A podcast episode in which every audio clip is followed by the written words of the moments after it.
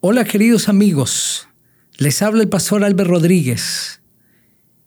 En este podcast encontrarás mensajes de esperanza. La reflexión diaria del capítulo de la Biblia en el plan Reavivados por su Palabra que tiene la Iglesia Adventista a nivel mundial. Quiero invitarte a unirte y a escuchar la voz de Dios diariamente. Dios quiere hablar a tu corazón. Escucha su voz. Espero encontrarte allí para compartir la palabra del Señor contigo. Que el Señor te bendiga.